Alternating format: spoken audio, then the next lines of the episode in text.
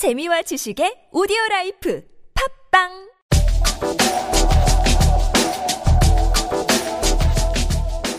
오래된 가게 이야기로 인천이라는 도시를 말하고 싶었습니다. 늙어간다는 것은 역사를 써간다는 것이다. 아프리카 동부의 소말리아에 노인 한 사람이 죽으면 도서관 하나가 불타 없어진 것과 같다라는 속담이 있다고 한다.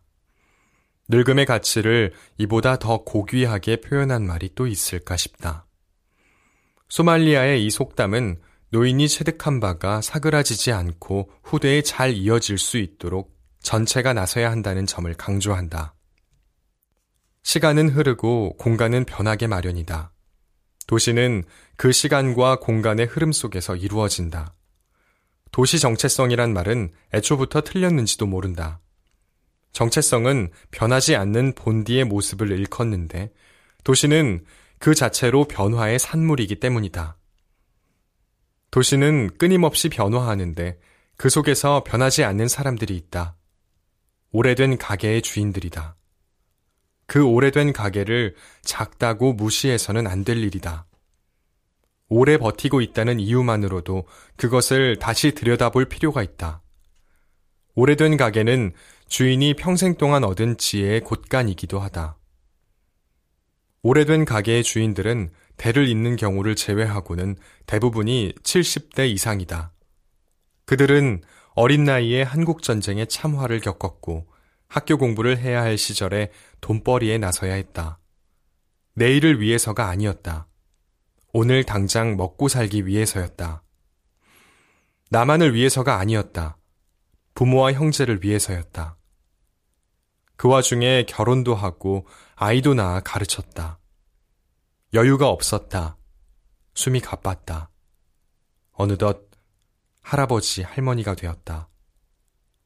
뒤돌아보니 역사가 되어 있었다.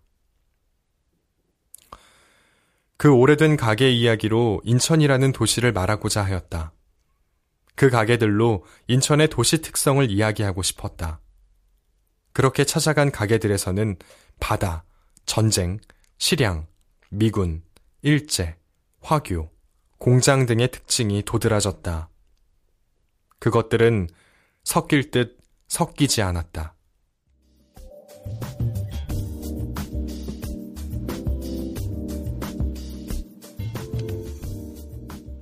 대장간 일이라는 게 배운다고 다 대장장이가 되는 것이 아닙니다.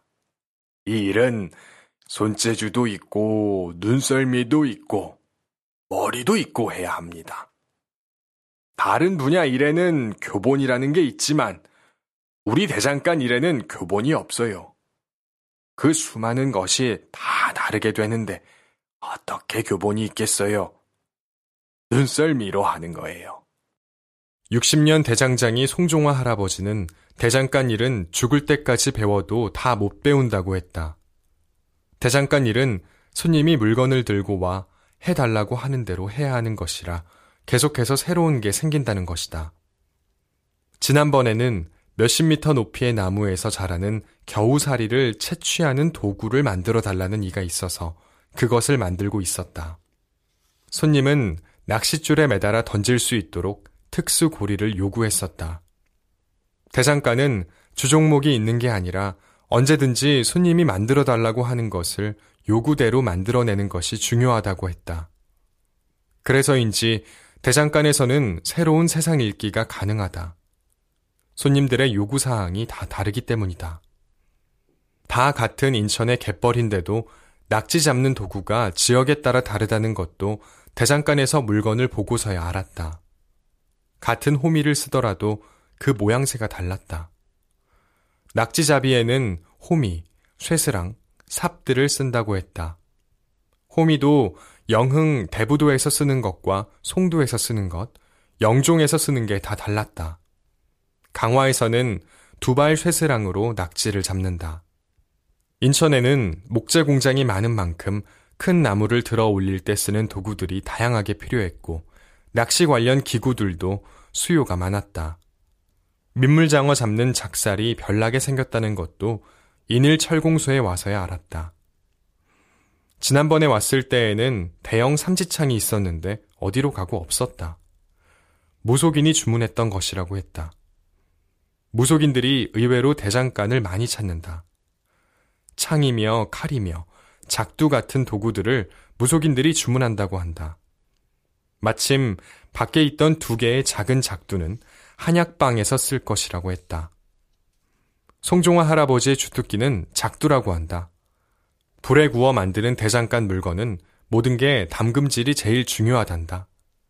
아무리 모양을 잘 내도 담금질이 잘 안 되면 쇠가 물러져 찌그러지거나 딱딱해져 부러지거나 한다는 것이다.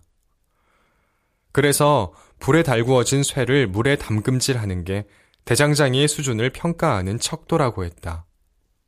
할아버지의 담금질 솜씨는 어느 정도일까? 그는 국내 최고 수준임을 자부했다. 특히 작두를 만드는 솜씨는 따라올 자가 없을 것이라고 했다. 처음 인일철공소를 찾았을 때 할아버지는 낫을 담금질하고 있었다.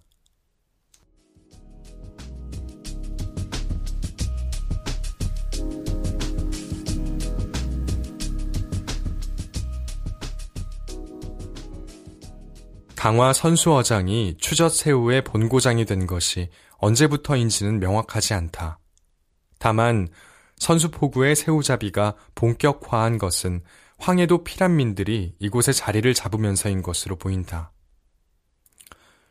선수포구의 1호 선장인 지인식 씨의 말을 들어보자. 지인식 선장의 고향은 황해도 연백군 송봉면 증산리이다. 가족과 함께 피란 내려와 스무 살 무렵부터 배를 타기 시작했다. 배를 탄 지가 55년은 너끈이 되었다. 여기로 피란 온 사람들은 배를 타던 사람들이에요. 그런데 여기 원래 있던 사람들은 뱃일보다는 농사를 많이 지었던 것으로 기억합니다. 당시 선수포구 이쪽에는 집이라고 해봐야 방 한 칸짜리 다섯 채인가 있었어요.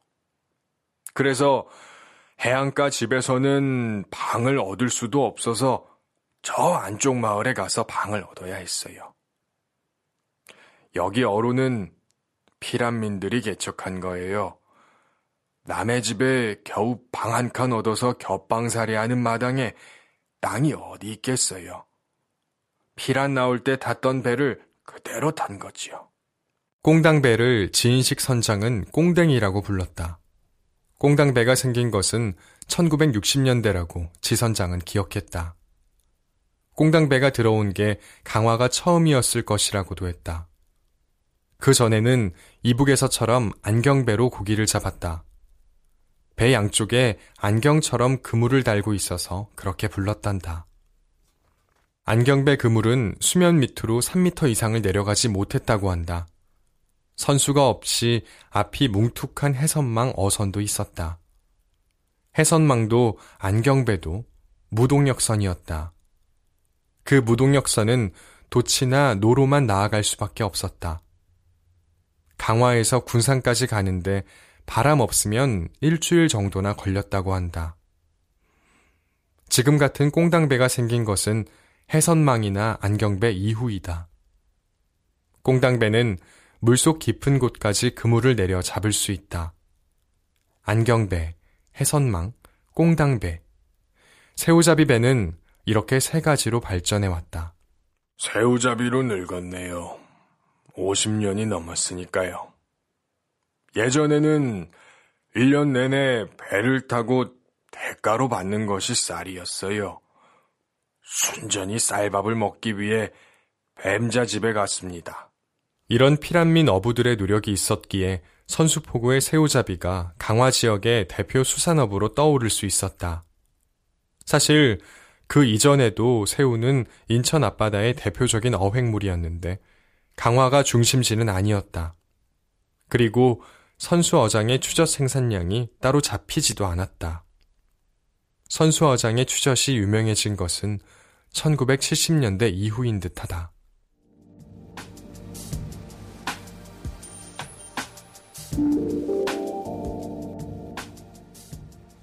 우봉다방은 겉보기에 영락 없는 시골 다방이다.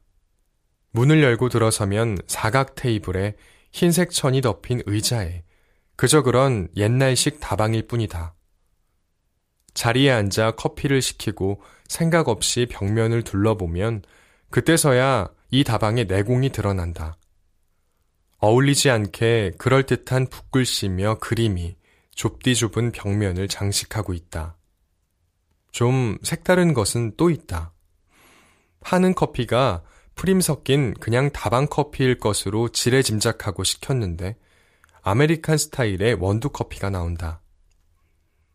차나 음료수를 마시면서 이야기하는 공간을 다방이라고 정의한다면 인천시 남구 주안의 우봉다방은 그것이 지나온 이력만으로도 정말 수많은 이야기거리가 넘쳐나는 곳이다. 인천에서 가장 오랜 세월 다방이란 두 글자를 품어온 곳이기도 하고 1960, 70년대에 인천을 주름 잡던 예술인들의 숨결을 만날 수 있는 흔치 않은 문화 공간이기도 하고 법원과 같은 주요 관공서의 이전의 역사까지도 끼고 있는 독특한 가게이다. 이렇듯 우봉다방에 얽힌 풍성한 이야기는 인천 도시 변천사의 한 페이지를 훌륭히 장식하고도 남는다. 입추 다음 날인데도 한여름 더위가 여전히 맹위를 떨치던 2014년 8월 8일 오후 우봉다방을 찾았다. 지난 봄 우연한 기회에 처음 알게 된 뒤로 세 번째였다. 두 테이블에 손님이 있었다. 혼자 앉아서 생강차를 시키고 벽에 걸린 그림들을 보고 있노라니 공교롭게도 먼저 있던 손님들이 잇따라 자리를 떴다. 속으로 이때다 싶었다.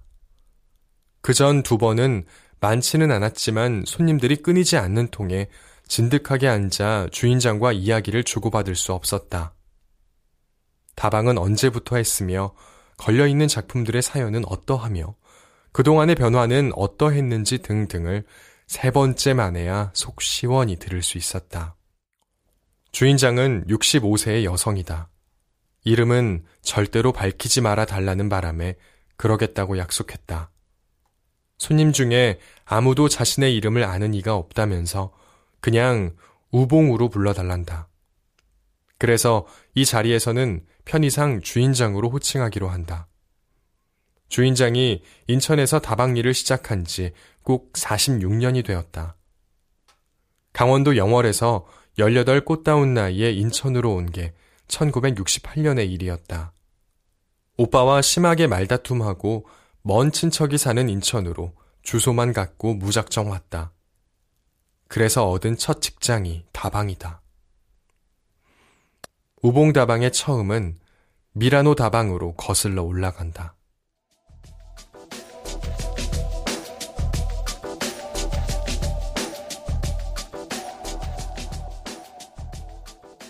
지금이야 책을 가게에 쌓아두고 팔지만 옛날에는 책장수가 싸들고 팔러 다녔다. 지금은 읽을 사람이 가게에 직접 가서 사거나 인터넷으로 구매해 받아보지만 오래전에는 책을 갖고 손님을 직접 찾아 나섰다. 조선시대에는 이런 책 장수를 독서인이라 하기도 하고 책회라 부르기도 했다. 독서인은 책을 팔기도 하고 사람들을 불러 모아 책을 읽어주기도 하는 일을 겸하지 않았나 싶다.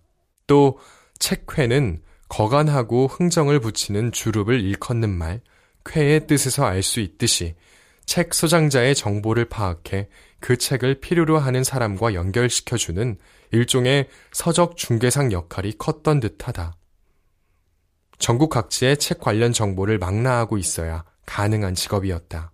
지금으로 치면 책 유통업자인데 누군가 읽던 책을 다룬다는 점에서는 헌책 장수의 기능도 포함했던 셈이다. 그보다 먼저 고려 때에는 아예 서적점, 서적포 등의 기관까지 두었다. 고려사나 고려사전료 등의 기록을 보면 서적점이나 서적포는 서적의 인쇄나 반포 등의 업무를 맡았다.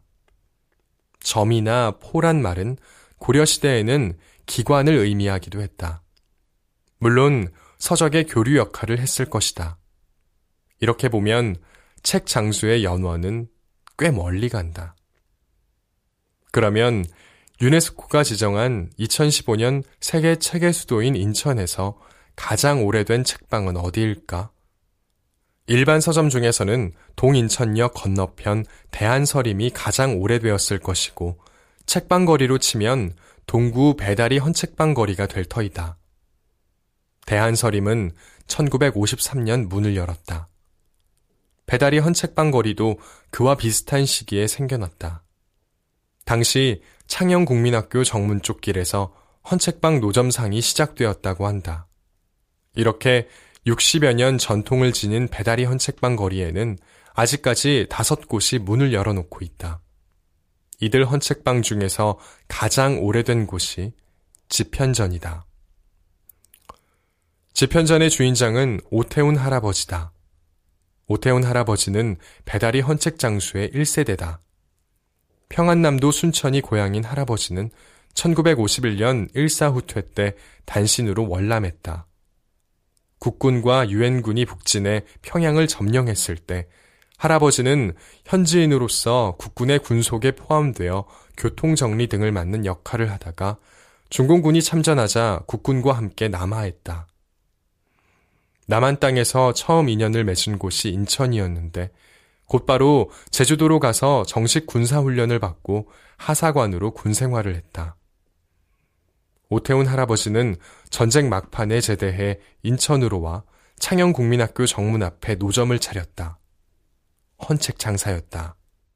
당시 인천은 잿더미였어요. 내가 창영국민학교 앞에 헌책방 노점을 차렸는데 그때는 인천에 서점이라고는 인천여고 앞 건너 골목에 몇 개 하고 여기 배다리 쪽하고 모두 앞에 대여섯 곳밖에는 안 될 때예요. 그런데 내가 하면서 헌책 장수들이 금방 늘더라고요. 장영동에 책방 골목이 있다고 소문이 나니 사람들이 몰리고 덩달아 책방도 늘어났던 거지요. 오래된 가게 정진호 한결의 출발